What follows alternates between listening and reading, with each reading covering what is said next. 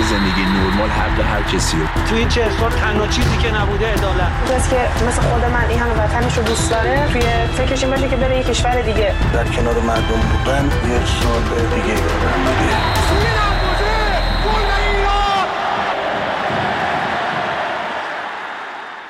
سلام به برنامه رادیویی تماشاگران خوش اومدید. کاری از گروه ورزش رادیو فردا. من سعید پیرمحمویی هستم و به همراه همکارم محسا باغری در دقایق پیش رو با شما خواهیم بود. بشنویم سرخط مهمترین خبرها در تماشاگران امروز چهارشنبه دوازدهم مهر ماه.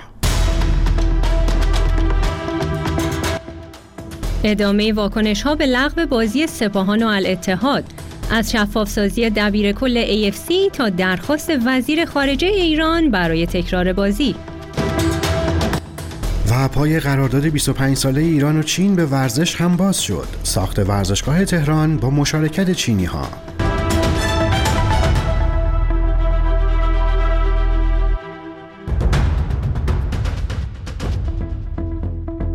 واکنش به جنجال ورزشگاه نقش جهان و لغو بازی سپاهان و الاتحاد همچنان ادامه داره. در راستای همین واکنش ها امروز حسین امیر عبداللهیان وزیر امور خارجه ایران در واکنش به لغو این بازی خواهان تکرار اون شده.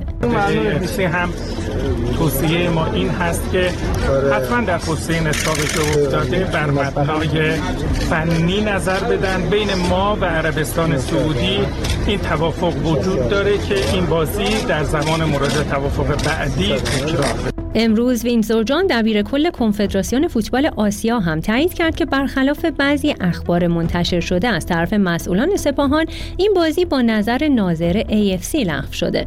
وینزور جان در مصاحبه‌ای با شبکه بین اسپورت گفته تصمیم برای لغو بازی سپاهان ایران و الاتحاد عربستان در مرحله گروهی لیگ قهرمانان آسیا از طرف ناظر این دیدار صادر شده و تیم مهمان یعنی الاتحاد از این دیدار انصراف نداده. صحبت‌های دبیر کل کنفدراسیون فوتبال آسیا در حالی انجام شده که محمد رضا ساکت مدیرعامل سپاهان در مصاحبه‌ای با صدا سیمای جمهوری اسلامی گفته بود الاتحاد حاضر به بازی نشد و از حضور در زمین انصراف داد. اما در حالی که کنفدراسیون فوتبال آسیا، فدراسیون فوتبال عربستان و باشگاه الاتحاد بلافاصله بعد از اتفاقات ورزشگاه نقش جهان نسبت به لغو این بازی واکنش نشون داده بودند، بعد از نزدیک به دو روز مدیر روابط عمومی فدراسیون فوتبال ایران اولین موزگیری رو انجام داد. امیر مهدی علوی مدیر روابط عمومی فدراسیون فوتبال با اشاره به دلایل لغو این بازی و بدون اشاره مستقیم به ماجرای مجسمه قاسم سلیمانی گفته ناظر بازی درخواستی از باشگاه میزبان داشت و همونطور که مدیرعامل باشگاه سپاهان گفت انجام اون برای این باشگاه عملیاتی نبود.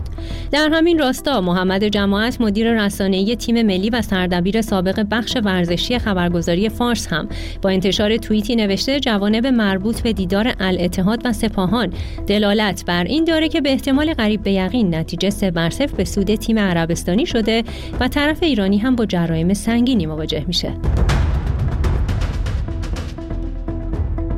از واکنش ها به جنجال ورزشگاه نقش جهان اصفهان سری بزنیم به ساخت ورزشگاه جدید تهران ورزشگاهی که قراره با مشارکت چین ساخته بشه.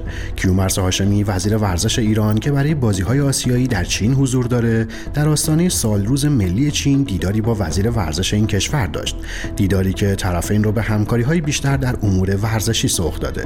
بعد از قرارداد همکاری 25 ساله ایران و چین که هواشی و جنجال های زیادی داشت حالا پای طرف چین چینی به ورزش ایران هم باز شده.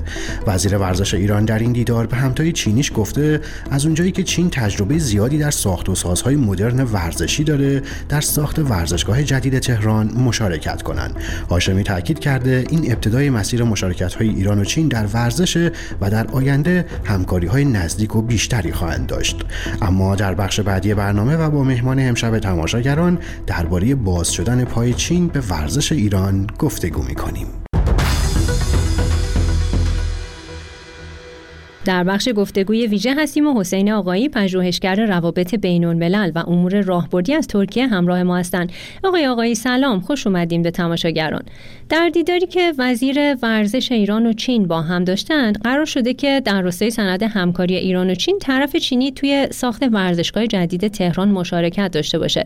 با توجه به تجربیاتی که از قرارداد 25 ساله ایران و چین وجود داره چقدر این موضوع می‌تونه مفید و به سود ایران باشه؟ نکته به نظرم این هستش که باید یک مقدار در ابعاد کلام به قضیه نگاه بکنیم. ببینید حزب کمونیست چین در طول دست کم 20 تا 30 سال گذشته برای گسترش قدرت نرم خودش در ابعاد فرامنطقه‌ای و در راستای کمک‌های مالیش به کشورهای در حال توسعه و کمتر توسعه یافته دیپلماسی موسوم به دیپلماسی استادیوم رو به کار بسته. چینیا به طور بسیار ویژه تمرکز کردن روی کشورهای آفریقایی و برخی کشورهای جنوب و شرق آسیا و برخی کشورهای خاورمیانه تا با مشارکت اونا بیان استادیوم هایی رو بسازن در این کشورها. نمونه اخیرش استادیوم 10 تا 20 هزار نفری در جزایر سلیمان هستش که اوت گذشته تحویل مقامات جزایر سلیمان داده شد. چینیام تو اسنادی که با کشور طرف قرارداد امضا می‌کنن از واژه همکاری برای ساخت استادیوم های دوستی استفاده می‌کنن. با توجه به این background روابط اخیر بین ایران و چین و این سند 25 ساله همکاری مشترک ایران و چین که خیلی از تعهدات اون عمل نشده از طرف چینی ها و با توجه به رفتار چینی ها با جمهوری اسلامی و به طور مشخص با ایران به نظر من اگر هم چنین توافقات کلانی در بعد اقتصادی در بعد ساخت استادیوم هم صورت بگیره با توجه به تجربه مشابهی که اقدامات چین داشته با کشورهای دیگه در مورد ساخت استادیوم به نظر من منافش بیشتر برای چین خواهد بود و کمتر برای ایران. آقای آقای اساسا ساخته ورزشگاه چه توجیه اقتصادی می‌تونه برای طرفین داشته باشه و چینی ها چطور از این موضوع سود خواهند برد؟ کلیدی ترین نکته اتفاقا به نظر من همین هستش که آیا نفعی که برده میشه بین دو کشور یعنی چین و ایران نفعی برابر خواهد بود و اینجا جای تردید وجود داره رفتار چینی ها بسیار مهم است با توجه به نمونه های رفتاری قبلی اونها ببینید کشوری که در اونها چینی ها استادیوم ساختن بر اساس آماری که وجود داره و تحقیقاتی که انجام شده زیر بار وام های سنگین رفتن غالبا. مثل اتفاقی که برای سریلانکا افتاد. یا برای کاستاریکا وقتی که استادیوم استادیو ناسیونال رو چینیا ساختن و الان دولت کاستاریکا زیر وام سنگین 100 میلیون دلاری رفته و قادر به پاس پرداخت اون نیست. مسئله دوم این استش که این استادیوم ها غالبا بسیار پرزرق و برق و بزرگ هستن یا اینطور به نظر می‌رسن و مجلل هم هستن. اما از نظر سیر ساخت خیلی در نمونه که غربی ها ساختن قوی نیست. و غالبا هم در مناطق دوردست ساخته میشن و بعضا حتی اهداف سیاسی هم کشور میزبان داره که این چینیا بیان استادیوم رو در کجا بسازن. و امکان ترانزیت برای تماشاگران بعضا سخت است توی این استادیوم هایی که چینیا ساختن. مثلا استادیوم توماس سانکارا در بورکینافاسو استادیوم هستش که عملا بلا استفاده باقی مونده در منطقه هستش که هیچ فعالیت ورزشی در اونجا صورت نمی‌گیره. و مسئله دیگه این هستش که چینی ها یک این پروژه هایی که موسوم هست به پروژه های وایت الیفنتس فیل سفید یعنی ابر پروژه های زیرساختی ورزشی از اینها به عنوان اهرام یا یک فشار سیاسی و امتیاز خواهی از کشور میزبان در میان مدت و دراز مدت استفاده می‌کنن. نمونهش در واقع استادیومی که در کاستاریکا ساختن و بعد از کاستاریکا خواستن که روابطش رو با تایوان قطع بکنه به نفع چین. برای به نظر من مسئله مهم هستش که چینی ها همیشه از قراردادهای خودشون نفع بیشتری می‌برن تا ایران و کشورهای دیگه. ممنون از شما حسین آقایی پژوهشگر روابط بین الملل و امور راهبردی که مهمون امشب تماشاگران بودین. به دقایق پایانی برنامه رسیدیم و منهای ورزش امشب. در جریان دیدار تیم‌های نساجی و الهلال عربستان در لیگ قهرمانان آسیا بعد از اخراج سلمان الفرج بازیکن الهلال وقتی او قصد داشت از زمین مسابقه خارج بشه با پرتاب بطری های آب از سوی هواداران نساجی همراه شد. پرتاب بطری های آب باعث شد سلمان الفرج دوباره به زمین مسابقه برگرده. رشید مظاهری دروازه‌بان نساجی اما برای حمایت از بازیکن الهلال وارد عمل شد و ضمن درخواست از هواداران این تیم برای توقف پرتاب بطری الفرج رو برای خروج از زمین اسکورت کرد.